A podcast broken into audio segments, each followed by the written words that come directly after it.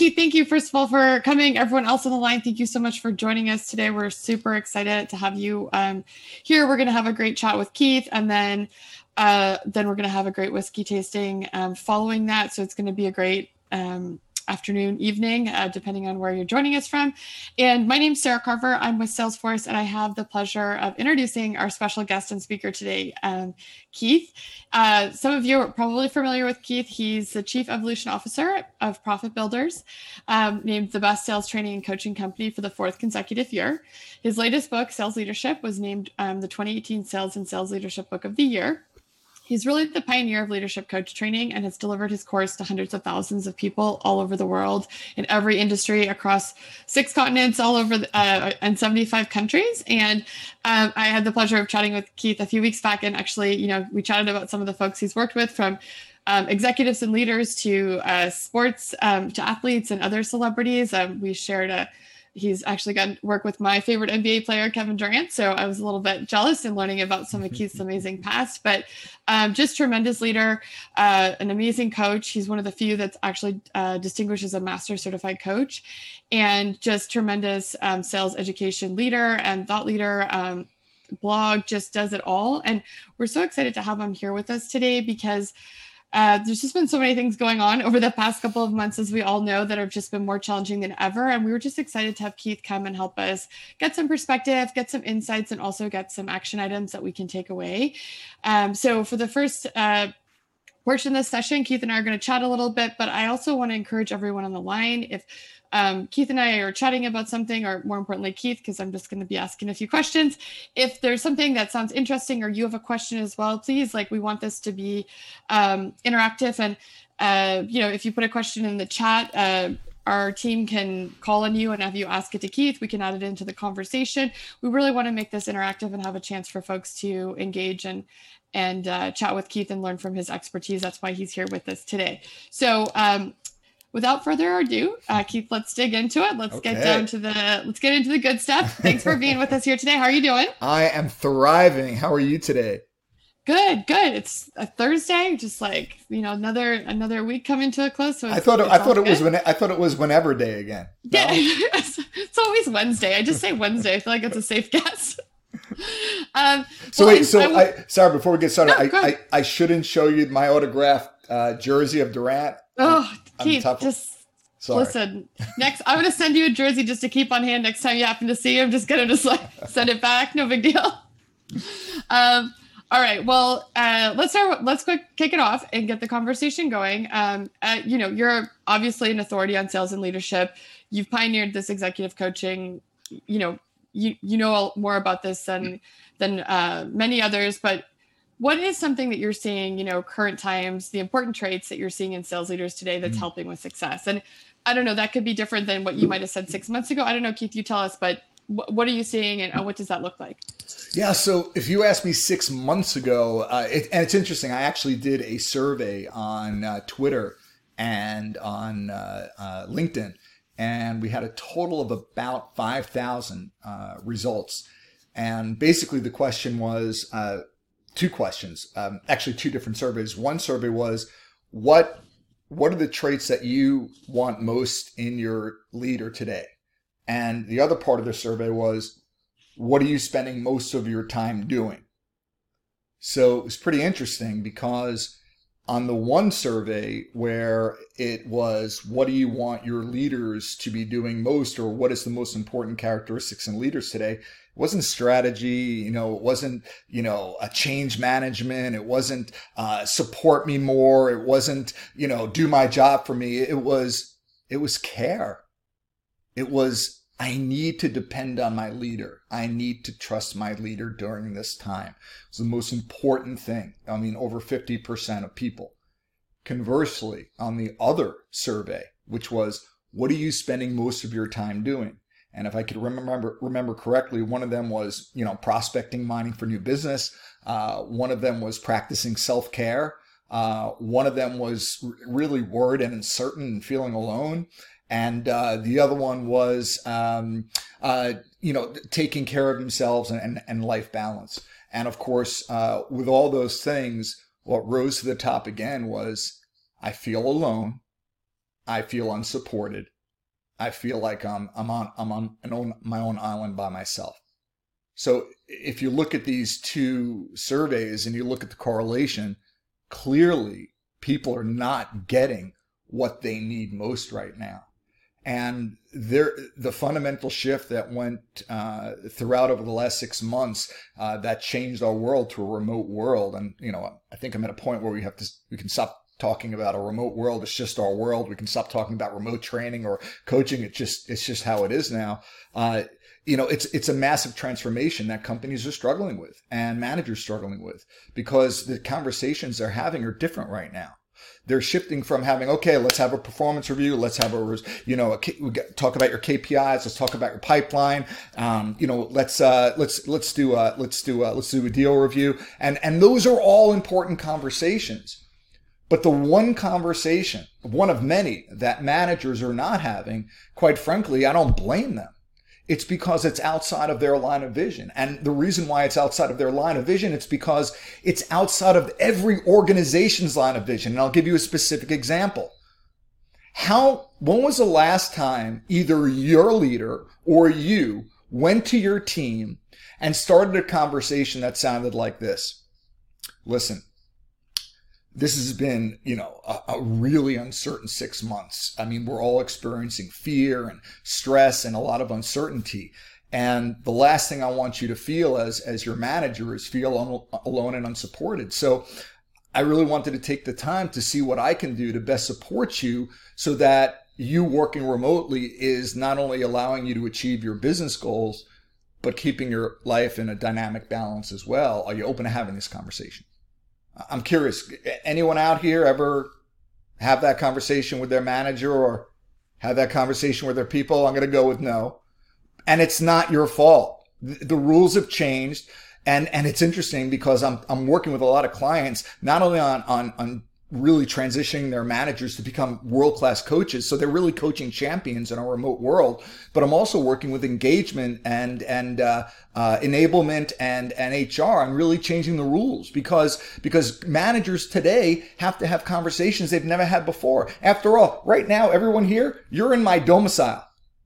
Okay, you're in my personal lair. Okay, this is me. This is my personal life. You have any questions about these guitars? Happy to answer them. Okay. But there's no hiding anymore. You as leaders, you're in your people's home. Okay. You see if your people are stressed. You see if their room is an absolute mess and you can't even see the floor because their papers everywhere. You see if they're working in the same room that they're sleeping in. You see if they're still wearing the same shirt they've been wearing for the last two weeks. Okay.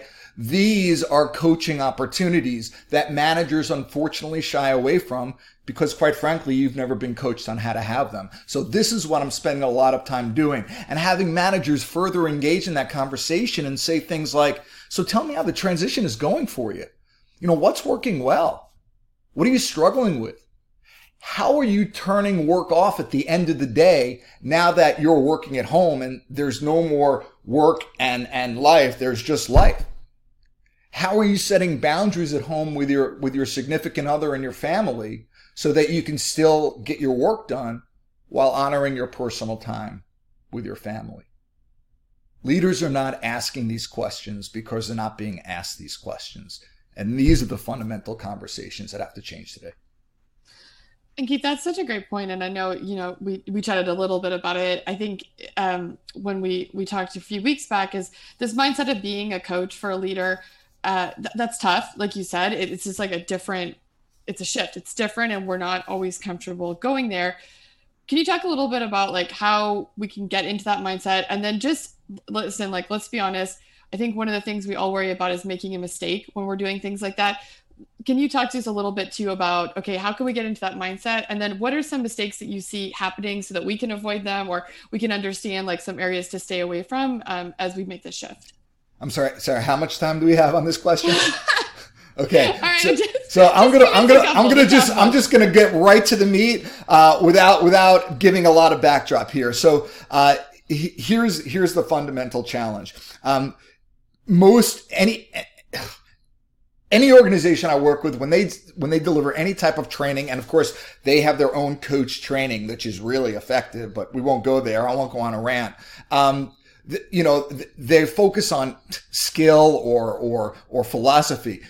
In order to truly transform leaders into world class coaches that are building a champion team, you need to shift your mindset. Beliefs precede experience. So I'll give you a perfect example. Talk to any leader on the planet who has, and I'm not saying this to be presumptuous, that has not worked with me or gone through my course. Okay. You ask them what they spend most of their day doing, especially now in our reactive world where we feel we have no control over. They're spending their day solving their people's problems and doing their people's jobs. Now, I thought what you said before was very interesting about how, you know, a lot of leaders, especially as you move up that proverbial rank of leadership to senior leadership, a lot of times they're worried about, well, maybe I won't get it right. As a matter of fact, I've lost count how many times I've worked with global organizations. And uh, while the, the senior leader may be a stakeholder and an advocate of coaching initiative, uh, of course, oh no, no, Keith, I'm not, I'm not going to be in the program. You know, that I don't need to coach. My, my, my other leaders are going to coach Well, okay, we'll, we don't have time to get into the whole control freak perfectionism syndrome that most global leaders run into. Uh, but that in and of itself is, is one of the challenges because the greatest leaders today are vulnerable. They're practicing vulnerability based leadership. And I'm not talking about vulnerability as putting yourself in harm's way. I'm talking about vulnerability as being authentic, as being transparent, as being human and it's a hell of a lot easier to be human, okay, than it is to be perfect. So just to share that with everyone there, all right? And you're talking to a recovering perfectionist. So I can spot them, you know, thousands of miles away. But the, the fundamental shift is going away from being what I call the chief problem solver to being the coach. Okay. You can't scale dependency, my friends. You can't scale that. If you're a leader with five direct reports, 10, 20, 50, 100. You can't have a people, a, a, line of people outside your proverbial door or text coming in or emails coming in that, that you need to solve everyone's problems. We, we are making our people dependent on us more than ever today. Okay. And, and the real irony is every single time we solve our people's problems, we're sending the message, we're setting the precedent that says, Hey, Mr. or Mrs. Employee, if you have a challenge, come to me because I'm going to fix it for you. So what do you think your people are going to do? They're going to keep coming to you and they're going to be looking for your answers. Now, here's the real, real cost. You give a solution. You share some strategy that you want your people to execute, whether it's a, another leader that you're managing or frontline sales, uh, frontline sales manager or even salesperson and they get go out and they execute on that uh, idea or solution that you shared with them. And and it didn't work. So now they get to come back to you and say hey boss my hands are clean. It's not my fault. This didn't work. It's yours.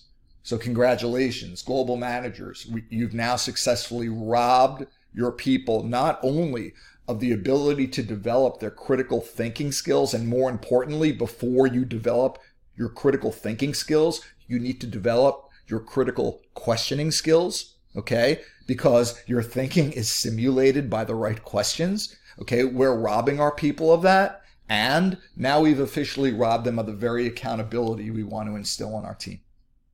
So one of the mind shift is shift from being this chief problem solver and trusting your people enough that they have the answer. Quite frankly, often more than yours. Trust your people enough not to give the answer, but ask for their opinion. It's the easiest coaching strategy I could share with every leader today. Rather than someone come to you and you viscerally rattle off a solution because you think you're saving time, which is the biggest lie in the world, stop, take a step back and simply ask this one question. Hey, I trust you on this. What's your opinion on how to handle this? I promise you, every single one of you, when you connect with me on Twitter and LinkedIn, you will be sending me a message thanking me for that question because it will literally change your life. You will get your time back. You will develop an accountable team that are able to problem solve on their own. And the added advantage is you've now developed their confidence. So uh, that's certainly an inner game that we need to really shift on. And building on that is we need to be mindful of coaching and leading in our own image. The way you like to be led is very different than the way your people like to be led. And the greatest coaches take the time to uncover how people want to be managed, motivated, even held accountable, rather than assuming that, hey, I know what worked for me, so it should work for you. Well, number one, that's that's coaching or managing in your own image. And if you're a direct person like I am, uh, you might go out and say, Keith, I'm a very direct manager. And at the same time, I've made some people cry before. Well, that's because you're not honoring their individuality. You know, and so so we need to shift from coaching in our own image to really honoring each person on our team and that they're individuals. And that's exactly the premise of coaching is after training, you need to then continue to reinforce what they learned on an individual basis. Keith, that's super helpful, especially the tip about just like asking, you know, like instead of offering that, like asking, just like asking a question instead just, of coming with a solution yeah. uh, pre-made. I know that and, and it's, and Sarah, you know what? It's just literally making a shift from a mantra: lead with questions rather than lead with answers. And I know for every leader that I first begin working on, they feel it's practically impossible because they're wired to give the answer. They're yep. heat seeking missiles. They love solving problems. But I promise you, over time, you'll never look back. Uh, yeah, that's, I mean, that's great advice. And I, I think it's one of those things that takes time. I know it's something I work on every day with my team, trying to make sure that I'm not just coming in and um, you start doing it in your regular life too. I don't know if people find that like, but in your personal life, you're just always solving problems for people and it's not, it's not sustainable. It's not the way to to uh, to approach it. I think that's such a valuable tip. I want to stop us for a second. We definitely can take some questions.